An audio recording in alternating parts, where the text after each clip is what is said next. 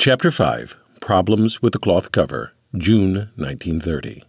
Six months after R101 returned to the shed for the first stage of its refit, Michael Rope, the work's engineering genius, crawled along the top of the airship and scrutinized its cloth cover. Once a specular, reflective silver, it was now a dull gray, its smooth surface crenulated. At regular intervals, the lean, gaunt rope knelt and pressed his fingers against the plasticized cloth cover, palpating it to test for tautness and strength. When it flexed, he cut out a section two by eight inches, which he handed in silence to a colleague. The reserved rope usually broke his silences with wry jokes, but today he was grim. Rope returned to his workshop, picked out one of the small cloth sections he'd gathered, clamped each end to a stand, let the middle sag, and hung a small weight from the cloth to draw it taut. He increased the weight until at 85 pounds the cloth ripped. This failure point was far lower than the typical forces on R101's cover. At the ship's highest speed, the wind battered the cover with 140 pounds of force, even higher in turbulent weather. A storm would rip open the cover and expose the gas bags to pelting rain and piercing wind. Rope, always methodical, repeated this test on each strip he'd gathered from the ship. All failed the test. He drew a conclusion, which he summarized in a memo to his superior, Vincent Richmond, R101's chief designer. There is no margin of safety for flight in rough atmosphere. The cloth cover's protection may seem mundane when compared to the strength of the ship's metal framework, the forceful lift of its gas bags, or the roar of its powerful engines, yet the thin cotton linen cover was as essential as the framework, engines, or gas bags. It kept at bay water that might corrode the framework, protected the gas bags from the elements, and guided air over the ship in a smooth slipstream so the engine's full power could propel R101 forward. To protect the airship, the cloth cover must possess three key properties. First, it must be taut. If it flaps, the cover weakens until it fails. Once it is breached, disaster strikes. The now unstreamlined ship bucks in the air. Rain and wind punch holes in the gas bags. The airship loses lift and crashes into the ground in an inferno. Second, the cover must be waterproof, otherwise, the ship's metal framework could corrode over time. The framework was constructed from stainless steel and duralium, an early form of aluminum. Both materials resisted corrosion. For additional protection, the steel was coated with lacquer and the duralium was anodized, but over years of exposure to water, they could weaken. And third, the cover must be opaque and reflect as much light as possible. This kept the gas bags cool and prevented heating that could cause the bags to expand and burst. No textile displayed all three of these characteristics, so the work's technical staff spent months searching for a material to replace the low tech cloth used on most airships. To create a strong cover, they looked into thin sheets of the same material as the frame, stainless steel and duralium, but each weighed too much. A stainless steel cover weighed 36 tons more than a cloth cover, and a duralium cover exceeded cloth by 6 tons. They thinned the sheets until they weighed no more than cloth, but the metal then tore. They corrugated the thin sheets to increase strength, but soon realized this was impractical for R101's five and a half acres of cover. The staff evaluated phosphor bronze, a metal gauze that blended the properties of metal and cloth, but it snapped when pulled taut.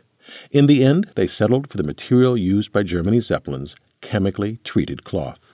The cloth used for R101's cover was impregnated with cellulose nitrate, known as dope at the works. A predecessor of today's plastics, the dope conferred on the cloth all three of its crucial properties the weathertight seal, reflectivity, and, at least in the past, tautness. On previous airships, workers always laced the cloth cover to the airship's framework, then coated it with dope. To apply the dope, workers hung from the shed's rafters and used sprayers. This slow, hazardous task impeded the rapid production of airships. Mass manufacturing a fleet of airships, a goal of the Royal Airship Works, was a necessity.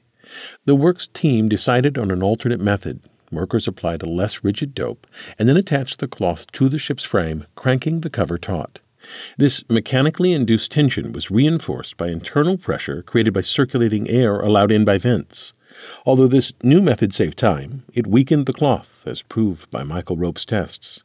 Cranking on the rigid pre coated fabric caused thousands of small cracks that let water seep into the weft. The rains in October and November and the humid air in the shed soaked R101's cover, which absorbed three tons of water. This rotted the fabric until, as Rope noted, there was no margin of safety. This was a damning indictment from Rope, who had, according to a colleague, the best mathematical brain amongst the staff at the works. Another said he was an outstanding and practical design genius. Rope applied his superb technical skills to carry out the sometimes unorthodox ideas of Richmond, the ship's chief designer. Richmond had little airship design experience and no engineering training, so he relied on Rope to put his ideas into practice. For example, when Richmond's design called for a hydraulic system to control the ship's rudders and elevators, Rope dutifully installed it, but designed solid control linkages to eliminate posts, cables, and pulleys throughout the ship. It worked so well that the ship responded to the lightest touch with the hydraulics turned off. Or when Richmond's design for R101's framework deviated from established Zeppelin principles and eliminated the structures that restrained the gas bags, Rope devised a clever wire netting to keep the gas bags in place. Richmond, a good manager and picker of people, embraced Rope's help. He's got two loves, Richmond joked R101 and Doreen, Rope's wife, four months pregnant. But I say it's almost bigamy. Michael's married to R101 already. Although Richmond celebrated Rope's acumen, the engineer's natural reserve and modesty prevented his opinions from reaching beyond Richmond. Rope was so modest and retiring, said a colleague, that he tended to efface himself and to discount the credit which was really his due. Few realized how gifted and valuable he really was. In his memo warning of no margin of safety, Rope asked Richmond to consider whether the risk involved and sending R 101 on a long overseas flight is or is not greater than is justified by the need to fulfill public expectations. And he ended his memo with a most stunning suggestion is it not conceivable, he wrote, that a public statement could be made which would satisfy the people who matter to the effect that overseas flights have been postponed for, say, six months on account of improvements which have been undertaken with the reliability required of convincing demonstrations? By people who matter, Rope was alluding to R101's patron, Lord Thomson. At around the time that Michael Rope was writing his memo outlining the deficiencies of R101's cover, the grandiloquent Lord Thomson hurried across the Tudor rows that graced the floor of the Peers lobby, eager to promote the airship in the House of Lords. When the Air Minister entered the chamber, a peer rose from his crimson leather bench and asked, Does civil aviation pay? He continued, how much is it going to benefit the empire as a whole? What is civil aviation worth to the empire? What is it worth to the political life of the empire? Lord Thomson rose to defend his government's aviation program and its flagship R 101. Civil aviation, he said, is a fertile field and needs constant weeding because of its fertility.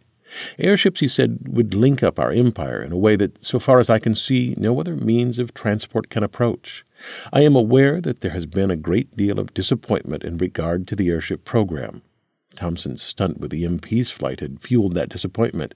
It led members to think, he said, that R 101 was ready to take 100 MPs all over the country. Thomson now called the proposed flight the greatest error of all my life, although he refused to admit that weather caused the flight's cancellation. It was not because he had told the chamber earlier of the weather condition in the least from the point of view of safety of the airship that we postponed the MP's flight. He claimed R 101 could have easily flown that day, but that the cloudy day would have made for poor entertainment. Members would have seen only a sea of cloud below them or nothing but driving rain. The cancelled flight, though, epitomized the slow development of British airships. The airship program had started in 1924, and ships were to be flying by 1927, but none did so until 1929. In front of his peers, Thomson cast the delays in building R 101 and its postponed flight to India as blips on the path to a fleet of imperial airships. In spite of many setbacks, he said, and some disappointments, my faith is absolutely undimmed and I'm sure the people of this country will be right in continuing these experiments. Many members wondered why British airships were still experimental, while Germany's Graf Zeppelin soared around the world. As Thomson spoke, the Graf Zeppelin flew over the Azores at 80 miles per hour on its way to a triumphant return to Germany from a 23 day, 13,400 nautical mile pan American tour. How puny seemed R 101's 73 hours of flight compared to the Graf Zeppelin's voyages. Its approach to Lisbon marked its eighth ocean crossing and 100,000th mile of travel. The Graf Zeppelin would continue on to Germany, stay for a few days, and then start its summer European tour to Switzerland, Denmark, Sweden, and gallingly Scotland, Ireland, and England. These whirlwind tours astonished the peers, they remembered well the terrors of wartime Zeppelin raids and recalled the provisions of the Treaty of Versailles to dismantle the Zeppelin Company. The treaty mandated the destruction or surrender of all German airships, the demolition of hangars, hydrogen gas plants, and airship factories. As their first act under the treaty, the principal Allied powers, Britain, France, Italy, and Japan, seized all Zeppelin Company airships and moved them to their countries. With no airships to sell and no lucrative military contracts, the Zeppelin Company neared bankruptcy Undeterred, Hugo Eckener, the force behind Zeppelin, ordered his workers to use wartime surplus parts to build two small passenger airships. Once they were built, the Allies confiscated them. One airship was sent to France, the other to Italy. But Eckener fought back. To combat the mandates of the Treaty of Versailles, Eckener cut a deal with the American military. The Zeppelin Company would build an airship for the U.S. as reparations. America now had a stake in keeping the Zeppelin factories intact. U.S. influence helped persuade the Allies to leave Zeppelin facilities untouched and to lift the treaty's restrictions on German airship construction. With the threat of extinction lifted, Eckener in the mid 1920s dreamed of creating a transatlantic airship, the Graf Zeppelin, but after seven years of depression, he said, the Zeppelin Company is at the end of its tether. Eckener approached the Weimar government for funding, but they refused to support his dream. The cash strapped government had just conquered hyperinflation, returned Germany to the gold standard, and secured their first international loan. They worried that a Zeppelin in the sky would evoke memories of bombing raids and offend Germany's hard won international partners. I've got just one solution left, said Eckener. That's to take our problems to the German people. To him, Zeppelin brand airships were an eminent national and cultural achievement and a national treasure of the German nation. To raise money through donations to build the Graf Zeppelin, he formed the Zeppelin Eckener Fund of the German people. To drum up support, he and other senior Zeppelin executives tirelessly traveled across Germany. They attended lunches and teas during the day. In the evenings, they addressed civic organizations, clubs, and formal dinners. They brought with them Zeppelin kitsch, campaign buttons, postage stamps, pictures, and postcards. On the postcards, they printed appeals to German patriotism. No genuine German, read one, will fail to contribute to save the Luftschiffbau Zeppelin, no matter how small his gift. Everyone must give something so that the unity of our entire nation may be seen to hover in the skies above us. Be sure to give immediately. Eckener urged the German people to sustain its spiritual and technological strength, lest it lose confidence in itself and its future. The fund raised two and a half million marks, far short of the seven million needed to build the Graf Zeppelin. The Weimar government eventually contributed a million marks, but the rest came from the Zeppelin Company. After the First World War, they had retooled their factories and facilities to manufacture consumer goods, engine crankcases for automobile manufacturer Opel, heavy engines for railcars, and aluminum containers for gas, milk, and beer. Their hydrogen plants synthesized industrial gases. The factory that wove the cloth for the Zeppelin's outer cover created consumer textiles, and they leased one of their giant airship hangars to a movie studio.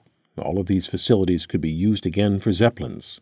From donations, government funds, and contract work, the Zeppelin Company cobbled together enough funding to create a single airship, the Graf Zeppelin, although the company continued to manufacture consumer goods.